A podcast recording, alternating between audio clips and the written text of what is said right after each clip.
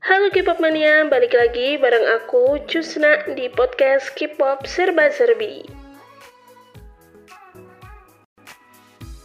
Eits, tunggu dulu.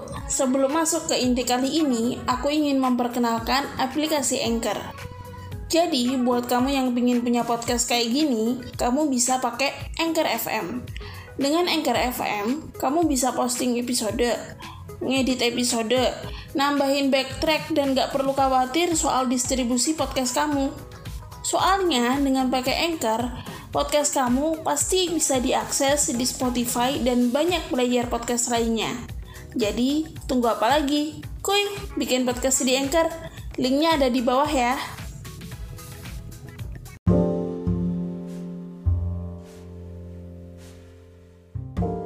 New Jeans adalah grup grup baru yang debut di bawah naungan Adore, salah satu sublabel dari Hype Corporation.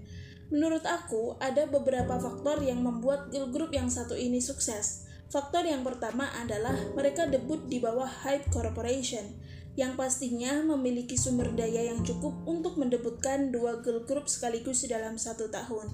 Seperti yang kita ketahui, kalau sebelumnya Hype Corporation juga sudah mendebutkan Le Sserafim walaupun di sublabel yang berbeda.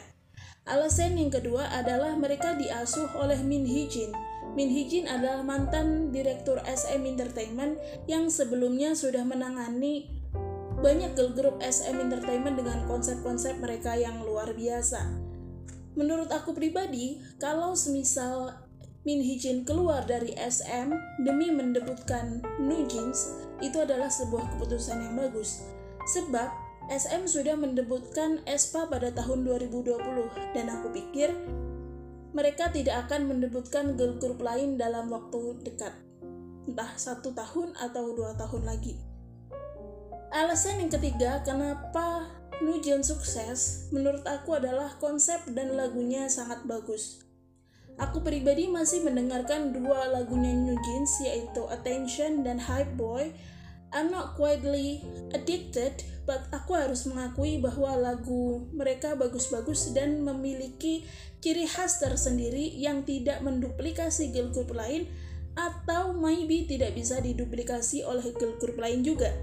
Styling mereka juga menurut aku sangat khas dari segi baju ya menurutku stylingnya mereka itu kayak NCT Dream Beatbox dari segi baju tapi lebih quirky mengesankan tahun 90-an tapi lebih quirky dan tidak menutupi kecantikan natural mereka sebagai orang Korea katakanlah.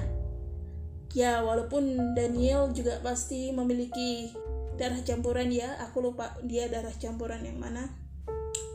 Untuk lagu debut mereka, Cookie, aku belum mendengarkan, tapi menurut dari beberapa review lagunya kurang.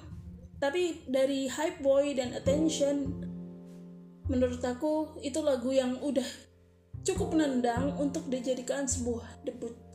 Dan aku tidak sabar untuk menantikan lagu-lagu debut, lagu-lagu I'm sorry, dan aku tidak sabar untuk men, uh, mendengarkan lagu-lagu New Jeans ke depannya dan melihat perkembangan girl group yang satu ini di masa depan.